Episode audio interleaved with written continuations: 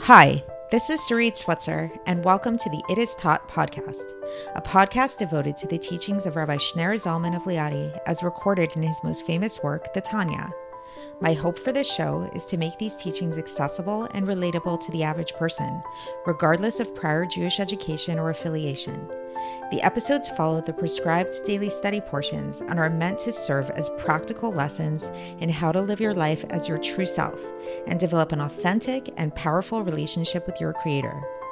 I have personally experienced the effects the study of this work has had on me, and I'm excited to share what I can of this knowledge with you. So please join me on this journey of learning, self growth, and connection with your source.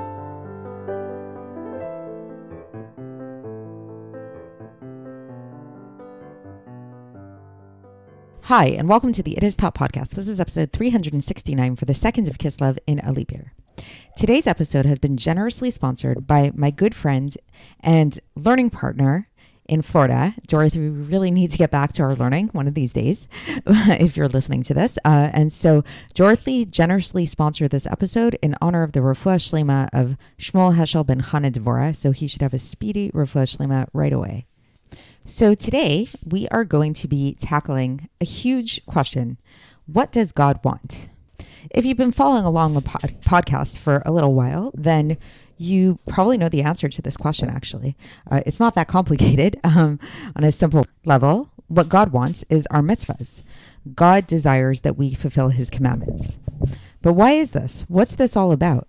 So, in today's episode, we're going to get in, into the nitty gritty of this just a little bit, like the inner workings behind this desire, behind this flow that happens, the the pathway between God's wish and our actual fulfillment of the commandments and how they connect in that way. So it's sort of like a way to think about it is like if you lahavdil, like think about like a business, you know, and you think about like let's say let's take big in the news these days is Elon Musk and Twitter. So Elon Musk recently bought Twitter and he obviously has like a, a vision for Twitter. He loves Twitter so much. and his ultimate goal with Twitter, I mean, I don't know what it is, but he has certain visions that he has in mind with with Twitter.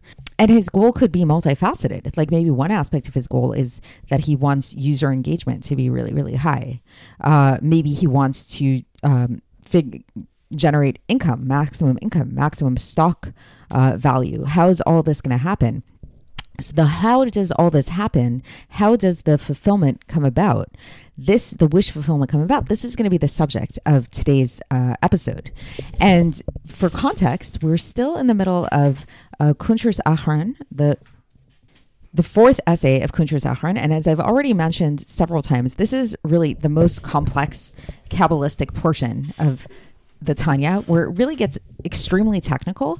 So I'm I try as best as possible to bring these ideas down, and I really also uh, hope that you guys don't get too caught in the weeds with it. So I try to, even though I, I don't want to shy away from the text, and I want to get into the actual you know text of the Alter Rebbe. At the same time, I think it's useful to kind of keep the main point in mind, or the main points in mind of what we're learning. And so, to give this a little bit of context, yesterday we started this essay, and in beginning this essay, the discussion kind of led into uh, like the conclusion from it all. And we're going to be continuing with this in, in this essay. There's a few days le- left of this essay, actually, it's quite long. Um, is just about the incredible power of prayer and why prayer is the main um, the main thing of our generation. Why prayer is the the main thing we should be focusing on. Where we should really that which we should be focusing on the most in our day and age. And this is, you know, not to detract from Torah and mitzvahs because Torah and mitzvahs are also very important. And that's kind of like a three pronged um, approach to Judaism. You can say you can think of like learning Torah, doing mitzvahs, and praying. Uh, but yet we learned from those three things. There's something unique about prayer because of those three things, prayer is the only one that has the power to change reality, so to speak. So Whereas when it comes to Torah and when it comes to mitzvahs, there's certain energy flow that we're uh, that we're instigating, that we're activating when we involve ourselves in Torah and and doing mitzvahs. However, only with prayer can we actually change the process of what's going on. So, with that being said, I'm actually going to start off at the end of today's portion to give this fuller context because I think that that actually can help keep us clear headed about what we're going to learn today. And so in in learning today's and preparing for today's episode, I actually was kind of feeling a little bit confused aside from the technical nature of the episode and just it being very heavy Kabbalistically and all that. But uh, in terms of subject matter, the vast majority of today's episode focuses on the power of mitzvahs and what mitzvahs are all about and what they accomplish and how mitzvahs specifically are God's will. And then at the very, very end, there's this couple of lines that talk about Moshe Rabbeinu and Moshe Rabbeinu praying to enter into the land of Israel. And the broader like theme of this whole essay, from my understanding, is about the power of prayer. So I was thinking to myself, I'm like, okay, if, if the whole point is all about prayer and and telling us why prayer is so important, why is it that so much of today's episode actually is focusing on the mitzvahs and making it sound as if the mitzvahs are the primary focus? And then only at the end, kind of like throwing it in there, this idea of Moshe praying to be in the land of Israel. So, what's this all about? So, uh, so the, here's my understanding of it, and here's my breakdown of the situation of w- what's happening. Is that yes, mitzvahs are the whole point, as we'll see the whole way, the point of the mitzvahs and why why are mitzvahs so essential? Because as we've learned, there was this whole process of what's known as shviras hakelim, the shattering of the vessels. So God had this initial, you know, in manifesting Himself. His whole point in creating the world was to manifest Himself to other is a way to kind of think about it, which is kind of a paradox because there is really ultimately nothing but God. Um, but Yet God's ultimate vision was to reveal himself, not to just be introverted in his own, you know, space, so to speak, but for there to be some kind of relationship to something other than him, which is a very tricky thing to do if you're the only thing that exists, right? So there's lots of chassidus that talks about this and and uh, and getting into this whole idea. There's the tzimtzum and all that stuff, but on a basic level, uh, the first level, the first um, level of revelation happens in the world of Tohu, which the world of Tohu is the world of chaos, where all of God's attributes, every single one of them, manifested Him, but in a complete and pure way. And thus they could not coexist because each part of God, like God has as simple as God is, God is one and unified. God is also very complex. God is multifaceted. There's the aspect of God that is giving, there's the aspect of God that's restraining and stuff like that. And each one of those manifests God in a total and pure way because everything about God is perfect and whole. But so when you had all of these attributes together manifesting God in a perfected way, they couldn't coexist because there was they are by nature contradictory. So there was an explosion that happened. That was what led to the shattering of the vessels, the Shviras because the light could not be contained within the vessels. It was too much for the vessels to handle because like I said, vessels are all about containment and uh, and these lights just could not be contained. They were too all over the place too perfect too great.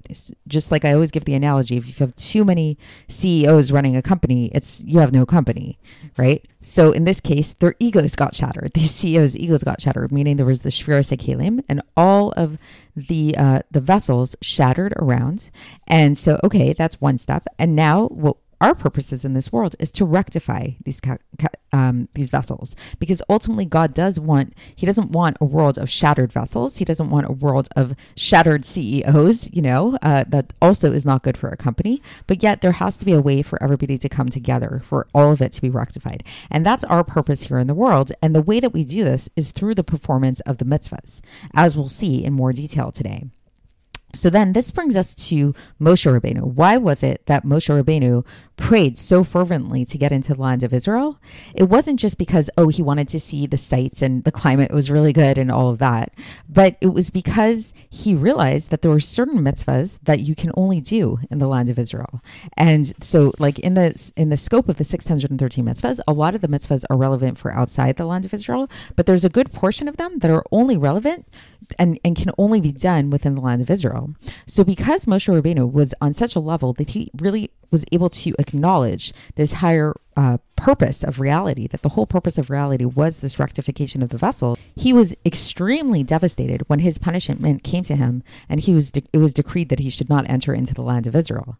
So this is where prayer comes in because prayer, which is that unique thing that is unlike Torah and mitzvahs that can't change reality, prayer actually could change reality. And Moshe knew this. And so this is why when he prayed to God, it wasn't it, it wasn't selfish, so to speak. Like it wasn't just like for a selfish prayer, it was because he wanted to fulfill all the mitzvahs. He wanted to fulfill all the mitzvahs, even those within the land of Israel. And even though there was this, this decree upon him that said, no, you cannot enter into the land of Israel, uh, he wanted, he knew that the power of prayer could change that. And in fact, he could have changed it. And in fact, he prayed so fervently that he prayed 515 times. Like he was so, so uh, persistent in his prayer that God actually had to command him to stop praying because God knew that if he continued to pray, to pray in this way, then God would have to listen to him and reality would have, would change and would be shifted. So it was, you know, that's how powerful prayer is that God literally had to put like a stopper on Moshe because his prayer was so powerful that it could have changed a reality that for whatever reason God didn't want. God wanted there to be this block, you know, this exile, and for Moshe not to enter into the lands of Israel. Why that is is a discussion for another time, but that's basically what happened so that's why uh, that's how we can understand all of this is that um, is that on the one hand and, and the context of what we're going to be learning about today we're going to be learning about the incredible value of mitzvahs on the one hand and then we're going to end and conclude with Moshe Rabbeinu praying because they're really super connected because yes prayer is so powerful because it's all about changing reality and it's the only thing that can change reality but what reality do you want to change? What's the point of reality? What is our purpose with reality? The ultimate purpose of everything is the mitzvahs. So that is how our prayers should be uh, directed towards. And as we'll see today, that's why it's so crucial that in this flow of, of uh, mitzvah fulfillments, there's actually a step in there that involves our intention. That's where the intention comes in. Our love and fear of God gets manifest, and we should try to manifest that as much as possible in order to um, to bring down the ultimate flow of energy from above. So, with that being said, let's see how the Alter Rebbe explains all of this. And and uh, once again, this section, uh, like many other sections uh, in the in the Kuntres Acharon, involves uh, the the kind of um, structure for it is is the Alter Rebbe comparing two different places in Kabbalah that seem to contradict one another, and then he brings a resolution for them. So, in this case, what are the two sections that seem to contradict each other?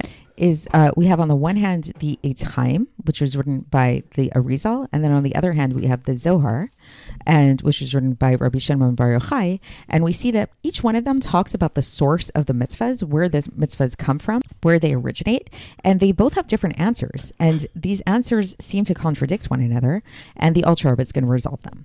So what's the difference? So in uh, in the Eitz Chaim, then it's written where are the mitzvahs from? So we know that there's the mitzvahs have two main categories, right? There's the positive commandments, and then there's the transgressions, the 248 positive commandments, the 365 negative commandments or prohibitions, and the uh, and the Eitz Chaim says that the the uh, positive commandments they come from a place which is known as the Hey Chasadim, the five attributes of kindness, the five kindnesses, uh, and the the 365 negative commandments, the, tr- the prohibitions, come from the five gvuras, the hey gvuras, the five attributes of severity.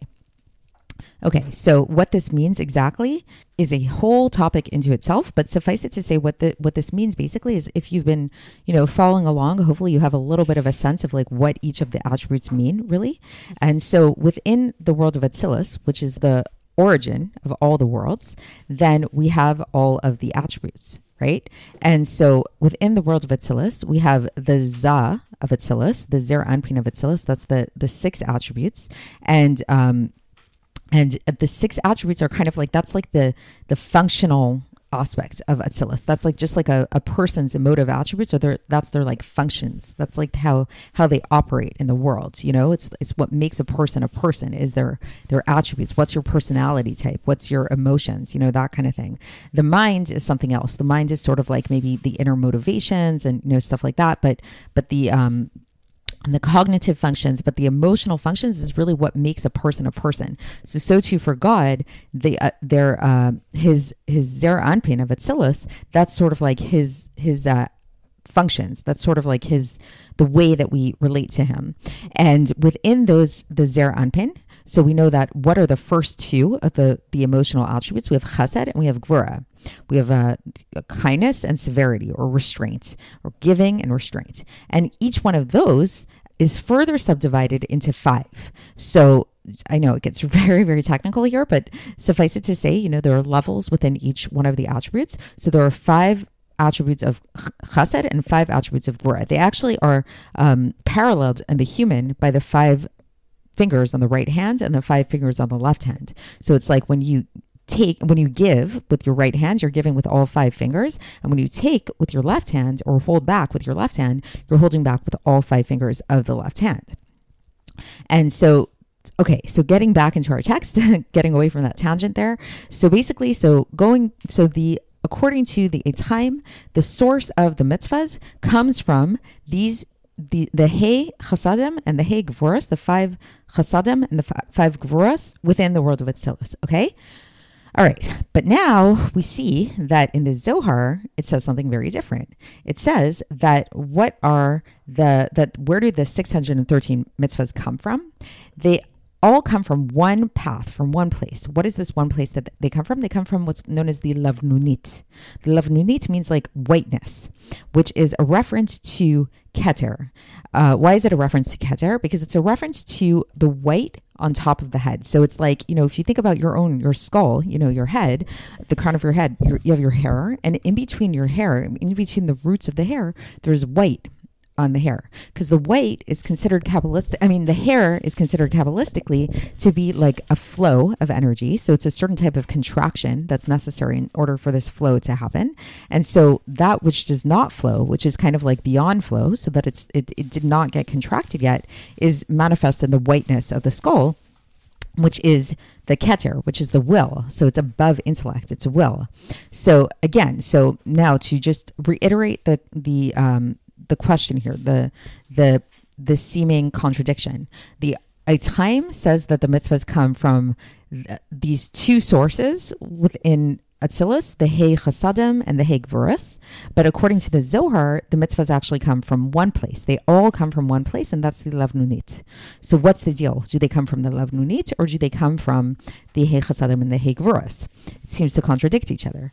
So the Alter is going to explain all of this. So he says the way to understand the, this seeming contradiction and to resolve the seeming contradiction is to first of all understand the purpose of the mitzvahs. What are the why do we keep mitzvahs? What's the point of them all? The p- reason why we keep mitzvahs is in order to rectify the 248 organs of the Zer Anpin by drawing the light of the Ein Sof into the mochin, which are made up of the hechasadim and the hegvros. Okay, so that's that's a lot. So let's just try to break that down a little bit. So um, the purpose of the mitzvahs, why do we do the mitzvahs, is in order to rectify the 248 organs of God, right? Because we have 248 positive commandments and they parallel the 248 organs. And uh, those 248 organs are manifest within the Zer Anpin within Atzilus, because then again, that's that's where um, that's that's where like everything that we relate to God, that's that's where it's kind of found. That's like what we can think of as like the functions of God is within the Zer Anpin, the functional aspects of God. Okay, so how do these 248 uh, organs of God get mani- get rectified.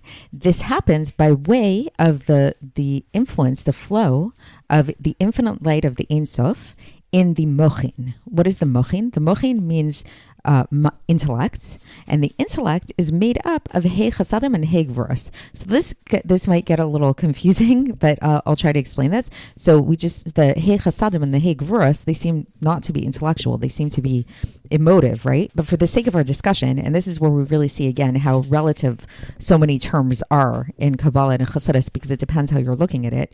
Um, in a certain sense, we can understand these Hey Chasadim and Hey Gvuras as being mochin, as being the intellect. And okay, and what is the source of the mochin? The source of the mochin is the lavnunit, is the keter. So basically, that's in simple terms, what the Alter is describing basically is that when we say on the one hand that um, the, according to the Eitz Chaim, the mitzvahs come from the Hechasadim and the Hegvurus, but according to the Zohar, they come from the Levanunit.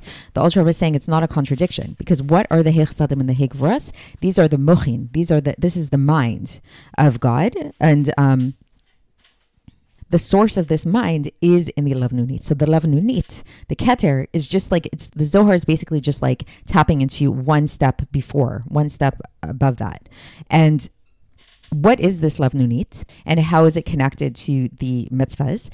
Is because the Levnunit is the Keter. The Keter, again, if you've been following in the podcast, Keter is Oneg and Chafetz. Oneg is pleasure and desire. So this is the supernal pleasure and desire that God has to draw down his light down here into the 248 organs of the Zeir Anpin down here below. So meaning to say that the the the origin of God's will for these for this rectification to happen of the 248 organs that it comes about through the mitzvahs, the origin of that is in the levnunit, in the keter.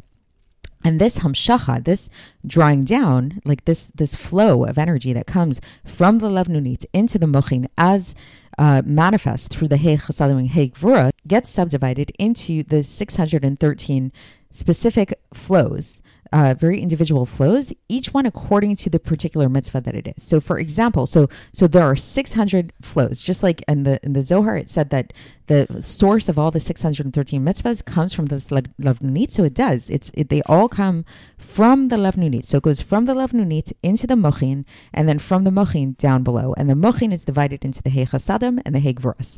And we see this that there are different kinds of mitzvahs. Some mitzvahs are more chesed oriented, like let's say giving, being kind to people, uh, giving tzedakah, all that stuff.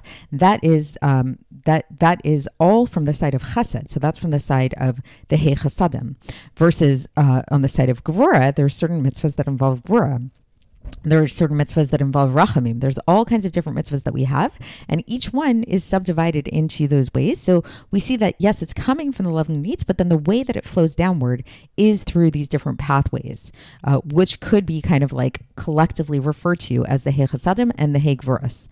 And Another way to understand this uh, and to think about this is that the actual fulfillment of the mitzvahs, like when we when we actually do the, the mitzvahs, then what we're doing is we're drawing down the divine light into the external vessels of whatever attribute the mitzvah is, is has to do with. So, for example, if we do a kindness to somebody, then we're drawing down light into the external vessel of the chesed of Zeir Anpin okay uh, or if we're doing some kind of mitzvah that that has to do with gvura then we're drawing down light into the external vessel of gvura etc but the way that this light draws gets uh, drawn down the way that the light how does it become drawn down into these external vessels it has to go through the internal vessels first what are the internal vessels the internal vessels are these intellects, the mochin.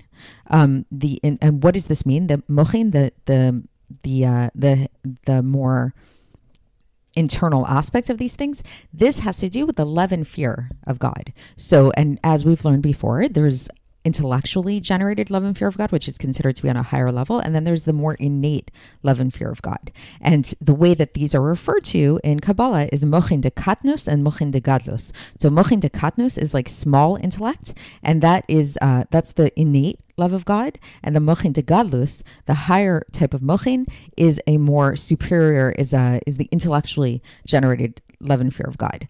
So basically, just so I know it's a lot, but basically, the, the main idea uh, is that is that the way that what the ultimate purpose that God wants is for his uh, 248 organs to be rectified. How does this happen? Through our performance of our of the mitzvahs. But when we perform these mitzvahs, then the motivation for performing the mitzvahs is coming from our love and fear of God.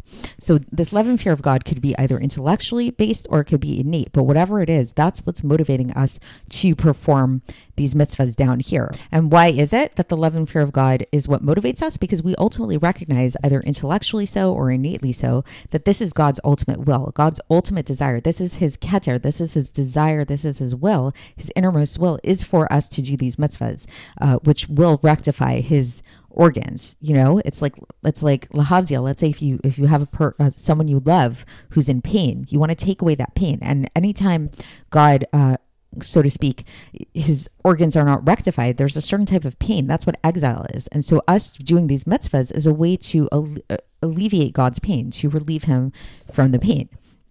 And we do this uh, through all the different mitzvahs that we do. And this is why there are so many different categories of mitzvahs. Some that involve more giving, some that r- involve more restraints, like a like tznius might be something like that, you know. And so this is how we can resolve this con- seeming contradiction between the Etz Chaim and the Zohar, because where the Etz Chaim says that the mitzvahs come from the Hei Chasadim and the Hei they do because that's how they flow downwards. That's that's the flow from them. But they do ultimately, like the Zohar said, come from the lavnunit because that is the origin of all of it is from God's will. So then, so finally here, now we've reached the conclusion of the section where um, the Rebbe brings in Moshe Rabbeinu, and he says, from all of this, now that we understand the deep meaning behind the mitzvahs and why the mitzvahs, uh, why it is that God really wants us to do these mitzvahs, now we can really understand why it was that Moshe Rabbeinu pleaded so fervently in order to enter into the land of Israel, uh, because he realized that, that these mitzvahs that are that all of the mitzvahs, including those performed in the land of Israel, this is the ultimate purpose of all of, of everything of the entire Hishtalshelus. It's known as in Hebrew. The entire downflowing of everything is all for us to do these mitzvahs in order to draw down divine light uh, and to rectify the kalim of Zer Anpin, of in in the specifically in the lower worlds of Bria, Yitzhira, and Asiya, which is you know lower than Atzilus, uh, within which in which are found the 200 the 288 fallen sparks right so because the sparks fell into the lower world realms outside of Atzilus into the worlds of Bria, Yetzira, and Asiya. So that's where the sparks are, and that's where the rectification has to happen through our practical performance of the mitzvahs. And specifically uh, keeping Torah and mitzvahs, practical mitzvahs in the in the, the worlds of Bria Yitzira, specifically in the worlds of Bria, Yitzira, and Asiya specifically, which is why Moshe prayed so fervently for God to let him into the land of Israel because he realized the value of the mitzvah so much and because he understood the power of prayer.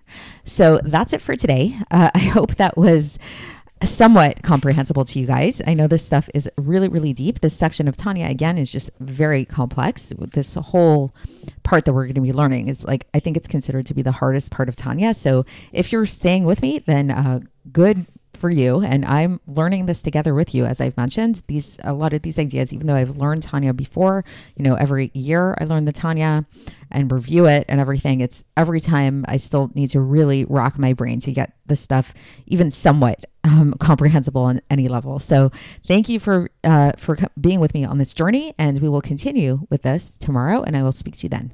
Thanks for listening to the It Is Taught podcast hosted by Sarit Switzer this podcast is dedicated in loving memory of my maternal grandfather, Avraham Yitzchak ben Binyamin HaKohen of blessed memory. Music by Shoshannah. If you enjoyed this episode and would like to support the show, please share it with others and subscribe on YouTube, Apple iTunes, Spotify, or wherever you listen to podcasts. And make sure to leave us a five star review. To find out more about the It Is Taught project, including more information on my soon to be published book, please visit our website, itistaught.com. To catch the latest from me, follow me on Facebook, Instagram, and Twitter. Looking forward to speaking with you tomorrow, and until then, have a great day.